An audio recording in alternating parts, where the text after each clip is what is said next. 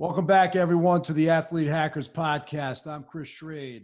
And I'm Mark Spellman, and we're here with part two of our talk with Derek Needham. Thanks for coming back, Derek. No problem, no problem.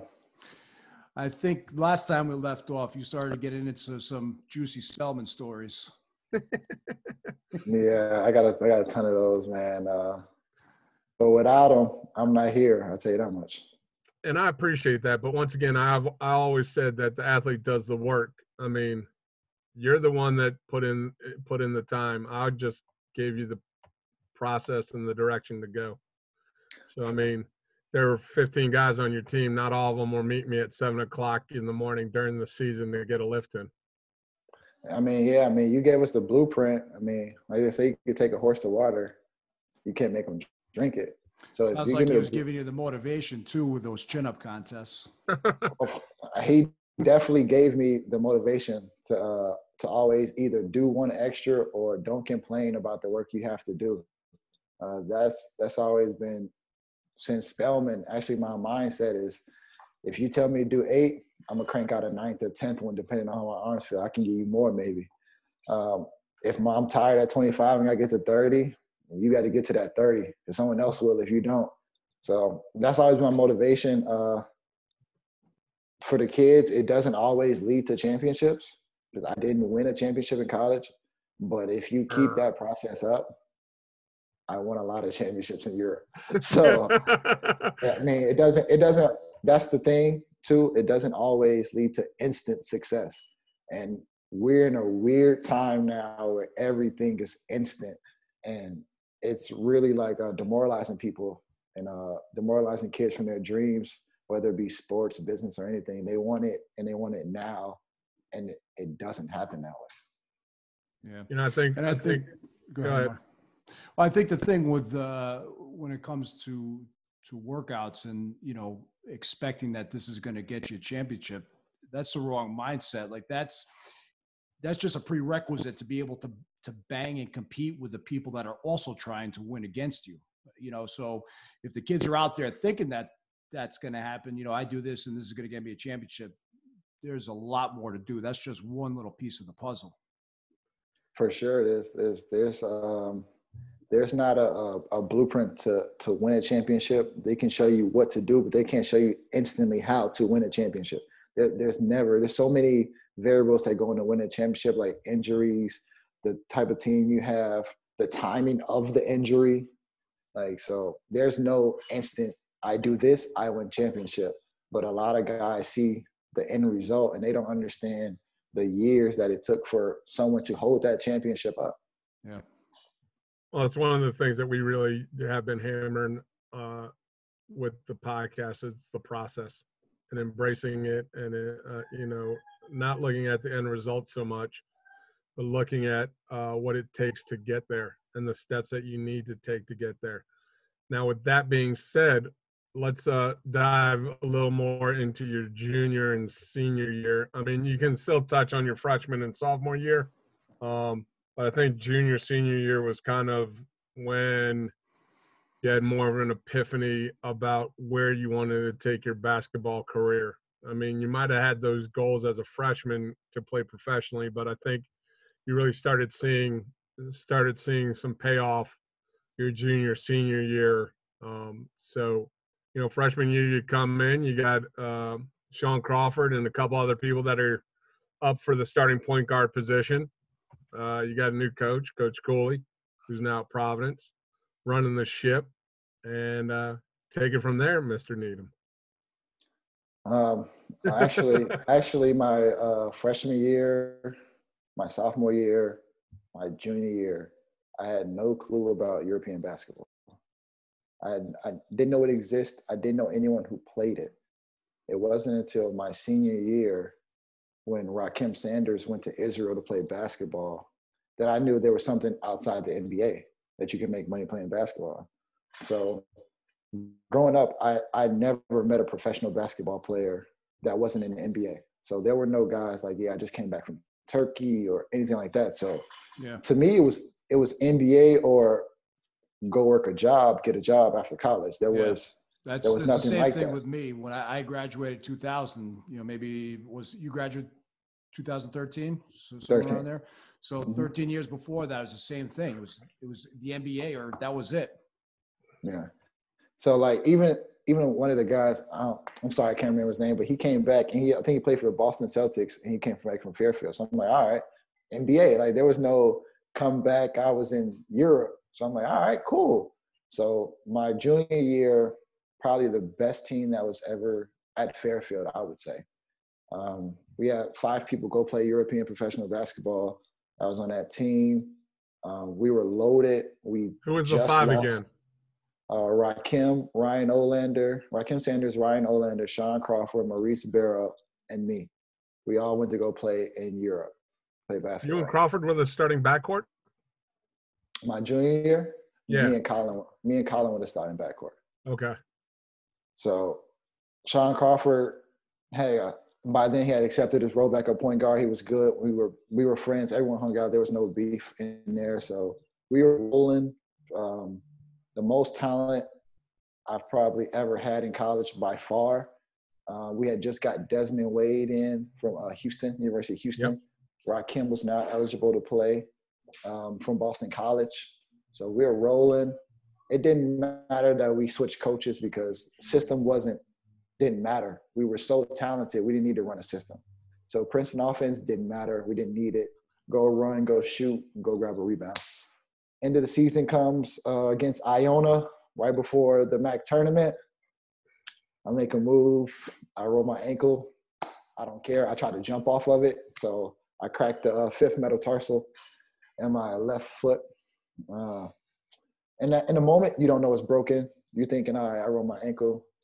Mark Ayotte, take me up. Let's go back out there. He take me up. I'll go to step down, collapse. I'm like, man, this is weird. I never collapsed on a rolled ankle before. I don't know what's going on. Get the x-ray after the game. You broke your foot. You cracked it in 2 different places. You need to get a screw surgery. Heartbroken because, of course, we had the most talent ever. We hold our heads up. We get to the MAAC tournament. We're rolling. Colin Nickerson plays an amazing game against Iona, who were the favorites. We knocked them off. So we into the championship game after our first 2 games. So I'm thinking we in the championship game. It's over. We're going to win this. Like, we beat the best team. Who they thought was the best team was Iona. It's our trophy. I still to this day cannot tell you how we scored 42 points in the championship game, and Loyola Maryland scored 46, and we lost. That had to be the most helpless time as a basketball player that I ever experienced because I'm in a boot, and we lose the game by 4 points, and I know I can give you more than 4 points. Like, I know I've got some theories on why you lost. I got some theories on why we lost. Give us one. He's no longer the coach at Fairfield. Of course, but like I was saying in the beginning, at that time, it didn't matter because we were super talented. We had every piece we needed. We could not score the ball that night. I would have put the ball in Rock's hand and let it at that. For sure. I mean, best player in the conference by far. Yeah, just give him the ball and get out the way, but we didn't. We lose by 4 points. It's the lowest scoring championship game, I think, in MAAC history. And for the second time in my college career, I walk off the floor and don't have the trophy. So I lost my freshman year in overtime to Siena, which was the dynasty at the time. At Siena, losing overtime because we turned the ball over twice at the end of the game to let them tie it up. And then we lose by 4, and I'm sitting helpless my junior year. Sophomore year, I think we lost to St. Peter's, who won the tournament. Yeah, so every team we lost to in the NCAA tournament, which is unbelievable. But so that's what I want to say. Like, it doesn't always, and I was still working hard, everything, but it just doesn't always lead to championships. Something can happen. So I go into the summertime. I believe I get to April. That boot comes off. Spellman, for the first time ever, is telling me, Derek, relax. No, you can't run on a treadmill. no, you cannot go upstairs and shoot. Relax. I'm like, Spellman, no, listen, I haven't been on the court. I haven't ran. I haven't tripped. No, I think I need to do some squats or something. Let me get – no. So this is the first time in my life Spellman ever told me take it easy. And I'm revved up now. But I think that's what people need to understand, especially at the collegiate level. I mean, there are people around you that have your best interests at heart. You know, sure. I knew when I could hit the gas pedal on you, and I knew when I had to pull the reins on you, because I knew how upset you were because I sat next to you that whole frickin' tournament, in the boot, and I had to wear a frickin' suit. So it was, you know, I knew how upset you were about not being able to be on the court and losing that tournament by 4 points. But at the same point, when the boot came off, there were steps that we needed to take to ensure that you had a successful and productive senior year. Yeah, I mean, for sure. That's you've been pushing me for 3 years, and you tell me to pull it back. I can tell you care, even though I'm like, nah, let's do this now. But I could tell you care, and you wanted to make sure it didn't happen again. Like, we didn't ruin another year, because I didn't want a red shirt for sure. I wanted to get in, get out. But he definitely pulled me back. He walked me through the process. He let me walk on the treadmill so slow that I almost fell asleep. I'm like, please, just let's crank it up a little bit. But going into that summer, it was really like almost a revenge for me, where I just wanted to get out there and prove people like I didn't lose it. I'm still the same me. We lost a lot of our talent. A lot of our guys were seniors that junior year. So we lost Rakim. We lost I think we lost Desmond. I think we lost Sean Crawford, had left. Keith Matthews transferred. Because at this time, I started understanding the business aspect of college basketball. Seriously. Before, it was just basketball. Cooley never – he showed me the business side sometimes. He was like, yo, Boston College offered me this amount. I'm leaving. Cool. We didn't leave. All right. That was after my freshman year. My sophomore year, Providence offered me this amount of money. I'm leaving. We came back. They doubled it. See you later, Cooley. All right, cool. But now Sidney Johnson comes in from Princeton off the tournament, and he kind of he tried to navigate us, but he understood that still was Cooley's core my junior year. So it was kind of hard to not tell us what to do, but to kind of build his system with all of Cooley's players and all Cooley's recruits.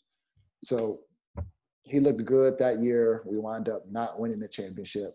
Going into my senior year, you want to bring your guys in. You want to make your changes. So he started making a lot of his changes, and Cooley's foundation was slowly deteriorating my senior year. A lot of guys were gone. We struggled a lot my senior year. We fought. We had a lot of rookies. We had a lot of guys who didn't quite understand or have that that swag that Cooley gave us, because Cooley really put like, we're Fairfield, this kind of like preppy uptown, you know, rich kind of area, but we coming out on the court, we coming to destroy people, we coming with that type of swag, and you usually take your coach's swag to the games. However your coach is, you kind of mirror that on the court. So we didn't really have that my senior year. It was too much of a mix between Sidney's guys and Cooley's guys trying to pull everybody along to what it used to be, to how we used to win a lot of games. So senior year, it was okay. It wasn't that good. I recovered fully. Had a great time. Didn't get to the championship. Met your wife. Met my wife. I better say that louder. Met my wife. But it was a fun time. A weight room romance. Yeah, I had to get it right my senior year, but it was good, and that's when I really learned about European basketball, because Rakim was overseas, and I would call him like, man, how is it over there? What's going on? What do I need to look for? What do I need to worry about? Because when he first told me about European basketball, I started asking around it, and the first thing guys told me was like, man, be careful, they cutting guys like crazy in Europe. They send you home after the after 4 months in December is the transfer window. Usually guys are out of there. Like, they're cutting people like crazy. Right in the middle of the season? Yeah. So every December is a transfer window in Europe where You can bring in new guys, or you can cut some old guys. Just it's basically the time where you see how your team is doing. It's like the halfway point of the season. And so, are there contracts involved? You guys have contracts? Yeah. So they can waive you, and you'll get like severance pay. So they'll pay you like an additional 3 months, but they won't pay you your full salary.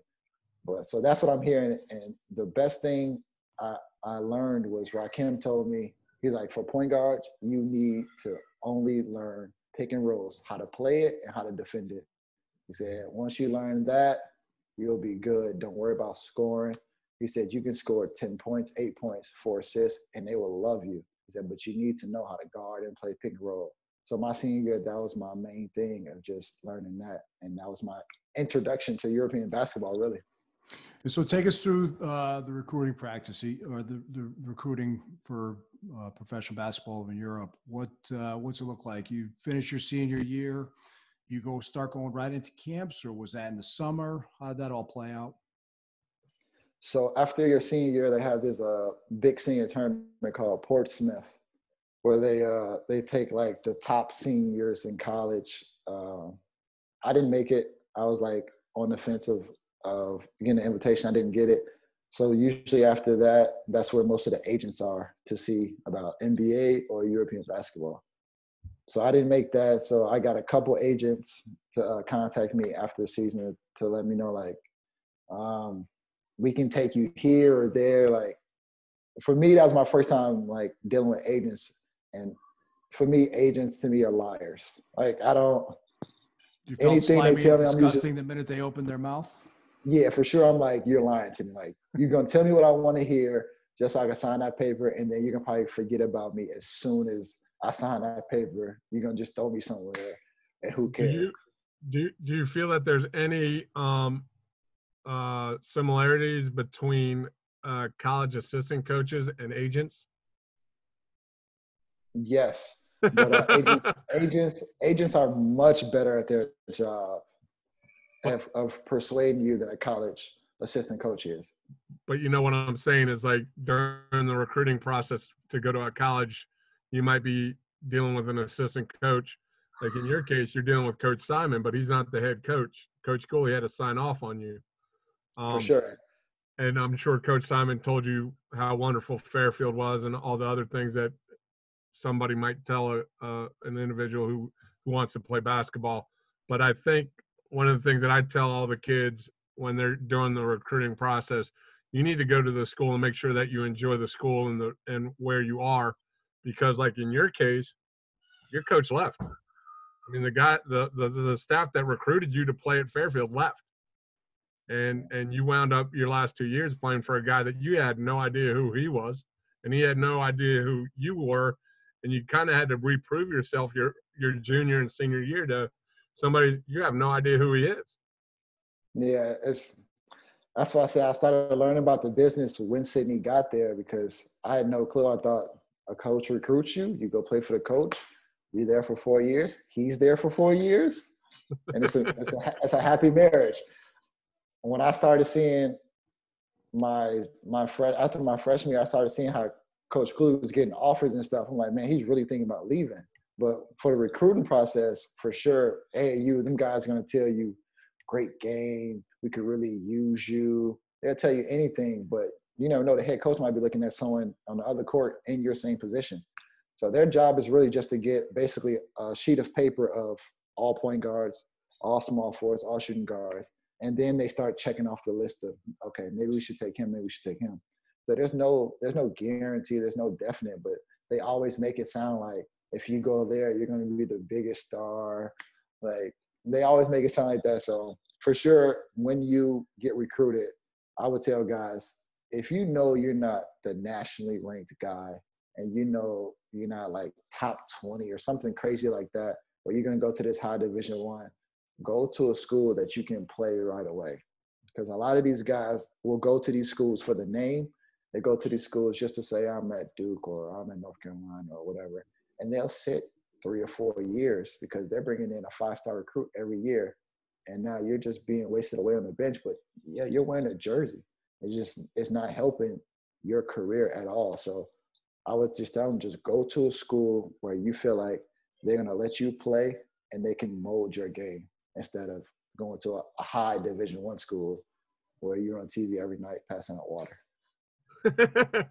Well, yeah, I think you have the chance you make it to your junior year, and all of a sudden they bring in four starter freshmen that are going to just play 1 year and go to the NBA. Yeah, now you wasted a whole year that you can't redshirt because you weren't injured. You just sat there. I mean, and that was my thing that I saw a little bit too. After I signed with Fairfield, I had a really great senior year.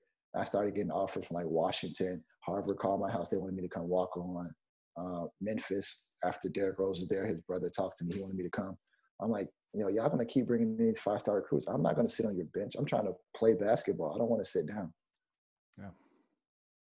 And I think you probably remember me saying this to a bunch of the guys in the weight room when they weren't wanting to get through the workout and get after it. There's a reason you're here at Fairfield. I mean, yeah. Coach Williams, Coach K, Coach Boeheim, they didn't miss you on the recruiting trip. You're here because this is where you need to be. They walk right past you. They walk right past me. That's fine. I wasn't trying to be mean about it.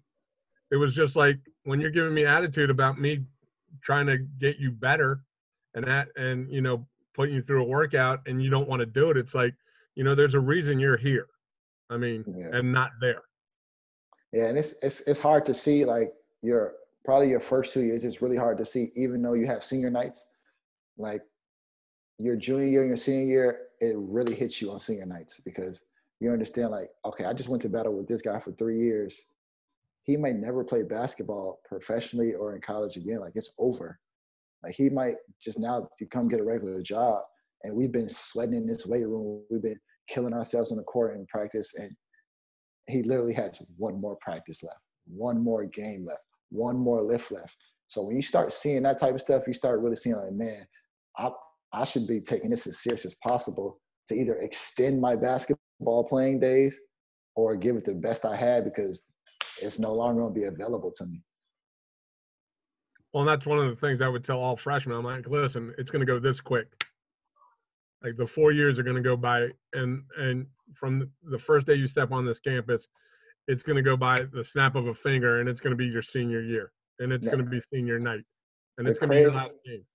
Yeah, the craziest thing that you say that is Gene Dorris always came in the library and talked to the athletes. And when he said that my freshman year, I'm like, man, this is going to be a long 4 years.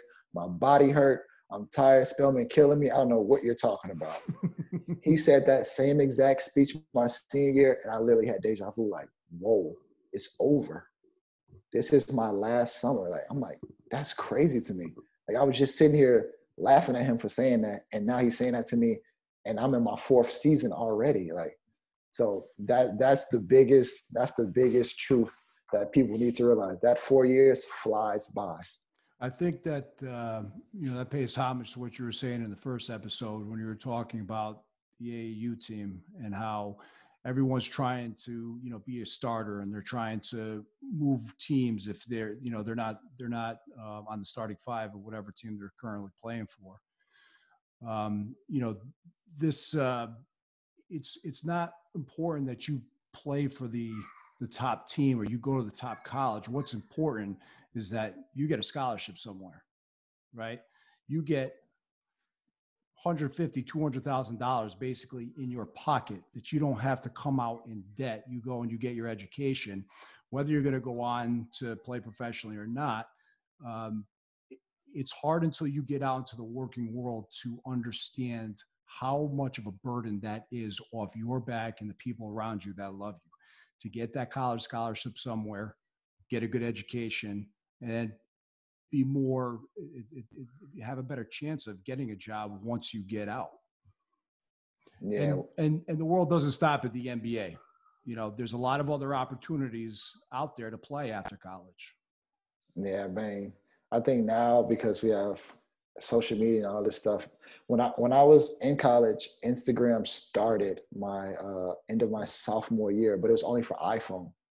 And by then, now it's crazy. So you can see European basketball on like Instagram Sports Tondo and all this stuff. So you can see people actually playing besides NBA.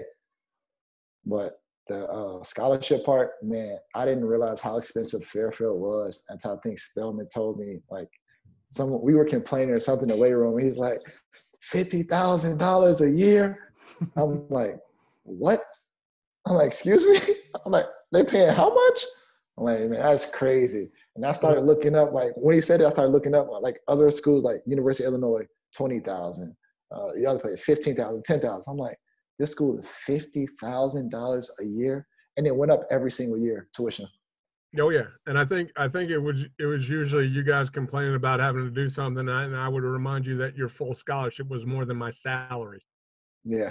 Those would be those exact words. And you only had to work 20 hours a week. Yeah. And I was done 20 hours by Wednesday. That's true. Because you had more than Tuesday. Just the basketball team. Yeah. That makes sense. So, yeah, that scholarship, man, I don't think people understand. If you have to pay that and then you get that student loan after you graduate and you think you made it and you still have to pay that debt off, you're contractually combined to them for almost 30 years after that to pay all that money. Yeah, it's like buying a house. Yeah, you probably paid for that house nicely without any student debt.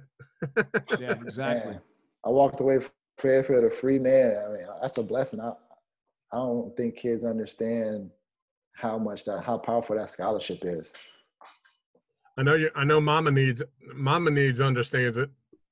Oh, she understood it from the beginning. I was the one that didn't understand until you had a number out there. I'm like, whoa. She never told me, like, yeah, you get a scholarship $50,000 a semester. Like, what are you doing? Like, you need to be out here taking it serious. Until I heard that number, I'm like, man, you can't mess this up. And I think, hopefully you remember this. I think it was your sophomore, might have been your junior summer. We were coming down after having a meeting before the summer started, and I was like, "Listen, Derek, you're going to win all the races, and you're going to win all the competitions, but you need to understand that I'm going to yell at you because I know you could give me more, and the team needs to understand that if I'm expecting a higher level from the hardest working and best player on the team, that the other guys have to follow suit, you know." And I think everybody's seen it now, you know, with the episodes last night with Michael Jordan and The Last Dance. You know, your expectations and his expectations of being the best that you can be were there to ensure that the team won championships or became the best that they could be. You know, one of the things that you know, I'm most proud of is to see the kind of father and husband that you are, and you know how well you are with Michelle and your children. You know, for me, that's how I win, because I like to think that I had a little bit to do with that to you know, help you become the man and the husband and the father that you are, but also, you know, I couldn't be prouder or happier for your basketball career. But as we know and we've touched on, that at some point that's going to come to an end. And you being a husband and father, that's not going to end. So, you know, I talk a little bit about that, like how the training and everything not only helped you with your basketball, but how you take that from on court to your everyday life. Your training built this. Like, it's seriously, it gave me the foundation and the discipline and the hard work to understand that in a time of pandemic like this now, I don't have to panic. Like, I can relax and be with them because I've put in so much work that I've made us comfortable. So from you yelling at me and telling me, yo, I'm coming down on you, you're going to get the brunt of all of this yelling. Okay, that's cool. Because you yell at me, and I don't say nothing, he got to take it. The next guy got to take it. He can't say a word. Nothing you can say, because I'm taking it, you better take it. So that example in leadership came from you, where I knew, all right, it may not fully be directed toward me, but they can hear it and they can understand it. Even though you're not yelling at them, they understand, oh, he can come my way the same type of way. And if he yelling at the best player who's not slacking, who's trying to give it his all, I'm definitely going to get yelled at the same way. So you laying that discipline and foundation, I just took that with me as soon as I left college, because I don't work out with personal strength coaches and basketball trainers. I take my same discipline I have from college that you built and I bring it with me overseas, and that's built my life. It's why people tell me, oh, Derek, you self-discipline yourself. Like, we don't need to be on you in the weight room. We don't have to check how many reps you did. Well, I'm pretty sure you did more than what we asked you to do. That came from you, Spells, and that led me to not have to be so aggressive or so paranoid when I'm with my kids, because I know I'm good right now, so I could chill with them and be like Beauty and the Beast almost, where I'm killing myself early and then I go and roll around with those crazy people. You're more of the teacup. Yeah, I'm you're more of Chip. I'm gentle. I'm gentle, but in here I'm insane. So I think Chris would love to hear this. Give your top three Coach Spellman moments in your collegiate career. Number three. Oh, okay. Oh, we start for number three. Okay. Yeah, go down. Yeah. Save the best for last. All right. Number three would have to be when I realized he was absolutely crazy when him and our center, Anthony Johnson, got into it in the gym when we were starting to run. And, of course, Spellman touched the line. Whatever. He didn't touch the line. Touched the line. That one didn't count. And he waited to the end where your dog tired, like, we finished? No, you got one more. You remember that seventh one you didn't touch the line? That one didn't count.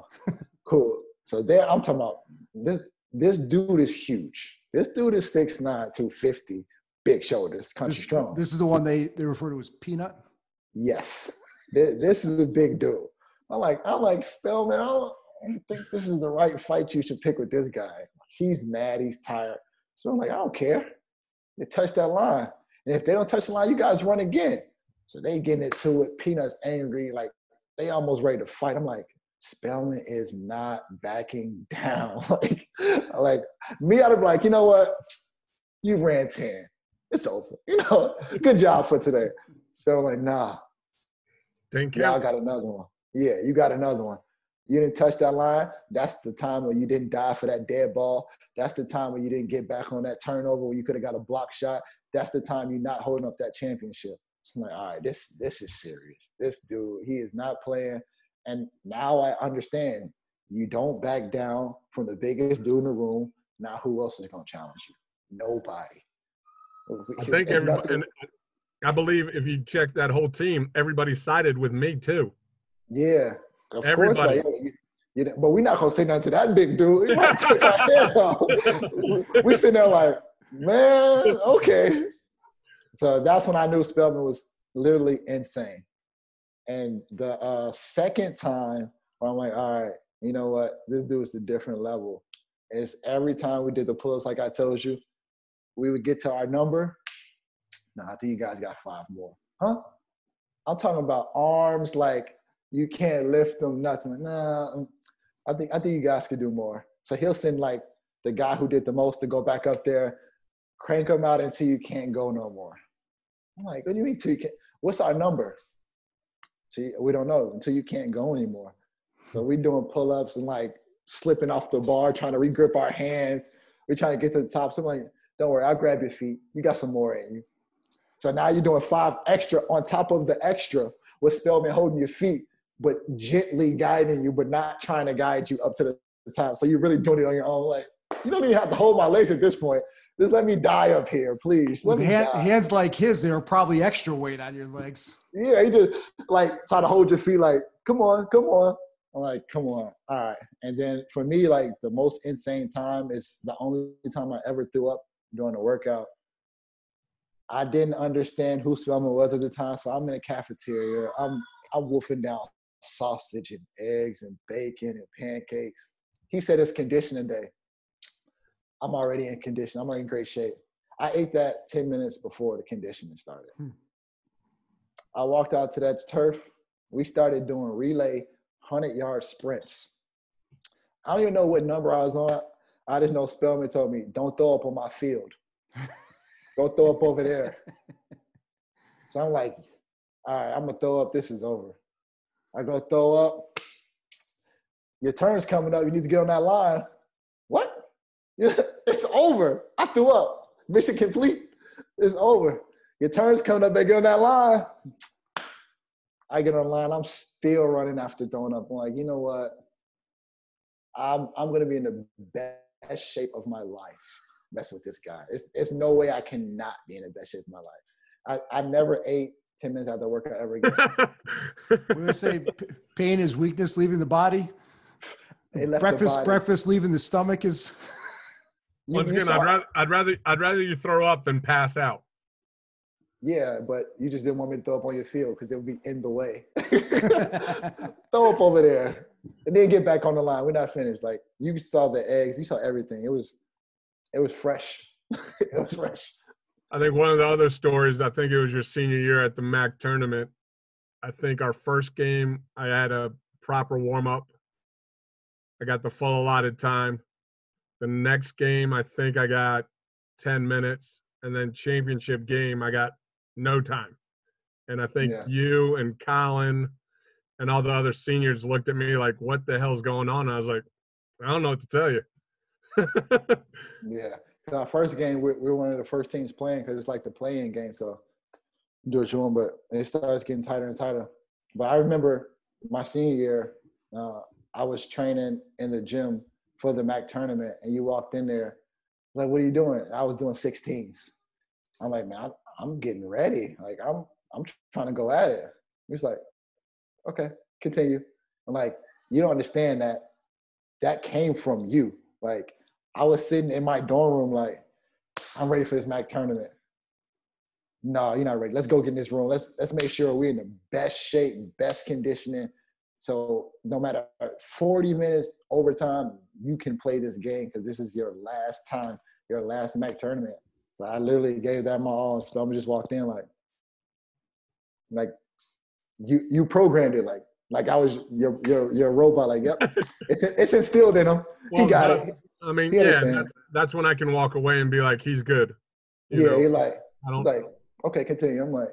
I mean, I think your senior year, we wound up having our own schedule because the head coach would wind up canceling lifts weeks at a time. Yeah. Or giving me 10 minutes to lift a team before or after. And you always – I remember your senior year, there was a game that we lost at home. I was like, what are you going to do? You're like, I'm going back to the gym. I got 200 shots that I got to make because we lost. I was like, what? I was like, all right. And then I think after that, he's like, when are you going to be in tomorrow? I was like, I'll be in at 6. He's like, all right, I'll see you there because you wanted to get a lift in. So I got to watch the MMA wrestling matches. A big Chris mauling me.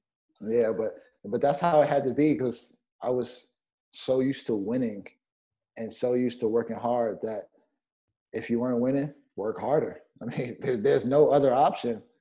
I think there's something to be said too. You know, the workouts aren't just building muscle and cardio; they're building strength that you can't really define. That's going to carry you through other things in life. Yeah, it's more of a discipline than it is for your body. Than it is for your mind to get up that early. Like the hardest part is getting up. Once you're up, you're moving and grooving. But to get out of bed at 6 a.m. and see that clock, man.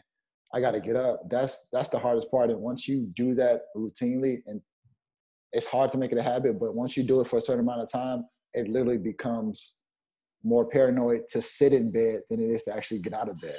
Like you could sit there like, man, I should have been up 5 minutes ago. Let me get out of here. Than it is to lay in bed and be like, man, you know what? I'm going to take today off and relax a little bit. So that came from Spellman, seeing him give me workouts and doing MMA on the mat at the same time, getting his own workout, or I'm on a treadmill. He's on a stair stepper for already 30 minutes. By the time I get in there, full hoodie, drenched with a book, sitting on the thing. I'm like, this guy is insane. So he didn't got his full workout and probably worked out the field hockey or whatever team first. And then I come in there and he's giving me a workout and still doing stair steppers. You guys understand that was a workout for me too, trying to deal with him that whole time, right? I mean, for sure. You seen his cardio, you seen how strong he is. I had to deal with that every morning. You know, that was a workout for me. For sure it was, because I'm pretty sure Spellman was in there already, ready to go. And he get evil thoughts when he in that weight room, man. Evil thoughts. Once again, I think, Jocko says discipline equals freedom. you and I spent a good 2 years together listening to E.T., the hip-hop preacher. You know, I don't know whether I brought him to your attention or you brought him to mine, but, you know, he's somebody that I still listen to on a daily basis. And I think what the young athletes that are listening to this and the parents that are listening to this need to understand that where Derek is now didn't happen overnight, and it didn't happen by accident. I mean, he's put in the work. He's put in the time. He's had a lot of successes, but I guarantee you he's fueled by the failures that he's had more than the successes he's had. You know, and that speaks to him not only as a person and an athlete, but it speaks to him as a husband and a father, you know, and I think, you know, I always tell my athletes, especially the collegiate athletes, once you've given me 4 years of your life, I'm in your life forever, whether you like it or not, you know, and I know you can attest to that because, well, I mean, whether I'm in your head or not, I'm that little devil on your shoulder. Why aren't you up yet, Derek? It's 6:05. I guarantee you the All-Star, the European All-Star player is already up and doing his work.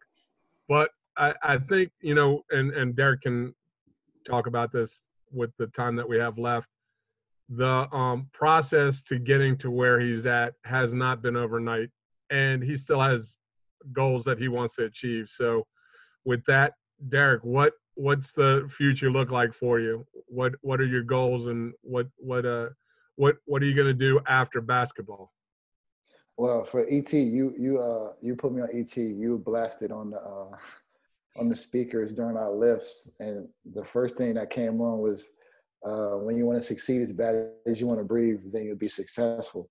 Never heard it until Spellman played. I'm like, that actually sounds insane. Like, that's crazy. And then the guy goes into talking about how he told the dude to come to the beach, and he came in a suit, and he told him, walk in the water. He's like, am I closed? He said, go in the water. And he told him, keep going until your head is under. And the guy goes out there, and he comes up for breath. He said, now, when you want to breathe as bad as you want to succeed, that's when you'd be successful. You'll do anything to get out of that water so you can get a breath of fresh air. It needs to be the same way, whether you're attacking a business meeting or you're attacking the basketball, weightlifting program, or a basketball workout or a game. It needs to be the same way. So you put me on Eric Thomas. What's the second question? By the way, for those that are listening, if you want to check it out, go to YouTube. It's like a 20 to 30 minute his first presentation. He's doing it in a high school, and I would blare it during the team lift. So they had to listen to this guy talk about how bad you want to succeed during their lift. No music. Just this guy yelling at them about how important it is. If you want to succeed, you got to want it as bad as you want to breathe. That's Eric Thomas. Eric Thomas, the hip-hop preacher. And he's huge right now. And this is when he first started. So this was 9 years ago. I like to think we blew him up. Man. So now he's in NBA locker rooms, NFL locker rooms, MLB. He's a multi-millionaire. He's everywhere now. And that was the only thing he had. Now he has like a million stuff. So go check that out. He's intense. What are your goals? What keeps you going? And then what do you foresee post basketball career? Goals right now. I'm only 29, so I see the light at the end of the tunnel, but I'm like, that tunnel's kind of far away. So I try to right now just keep the body as strong as possible, but just keep winning championships for right now. That's my near goal. My far goal, I've been talking to Sean Crawford, and we want to take over Fairfield. We want to get Fairfield back to where it was. So we're looking at ways to infiltrate and actually get back into basketball in Fairfield. So if I don't do that right away, I do want to do some type of coaching, or I don't like training, but I do want kids to understand basketball training, because I feel like it's so saturated with bad basketball trainers, and these parents are throwing their money away to people who the drills I'm seeing are ridiculous. Like, they don't carry over to the court. It's 12-year-olds doing like between the legs, behind the back, reverse layups. You're never getting away with that in basketball games. It's 2 dribbles and pass the basketball. 3 dribbles, get off the ball. The people who do that at basketball games don't practice it. The creation process comes from just doing the basics. Fundamentals turn into instinct on the court. There's not, I'm going to do this in the game. It doesn't. But also remember what Rakim told you. What'd you need to learn?